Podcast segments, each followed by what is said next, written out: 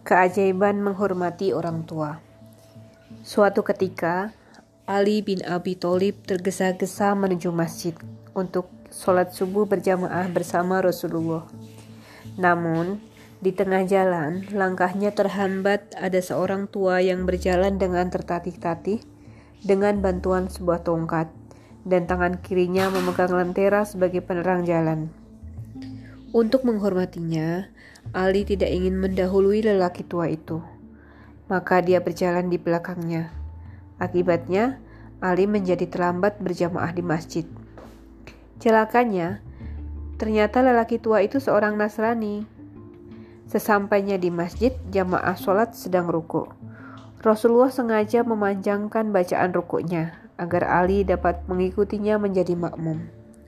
Seusai sholat, Ali bertanya kepada Rasulullah, Mengapa engkau memanjangkan rukukmu sesuatu yang belum pernah kujumpai selama ini?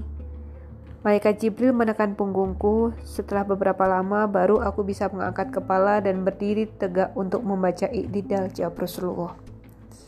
Kemudian Ali menceritakan kejadian dalam perjalanannya menuju masjid.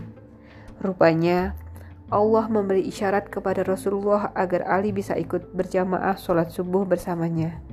Dan bukan hanya itu saja, malaikat Mikail diperintahkan Allah menahan lajunya matahari agar Ali bisa ikut berjamaah.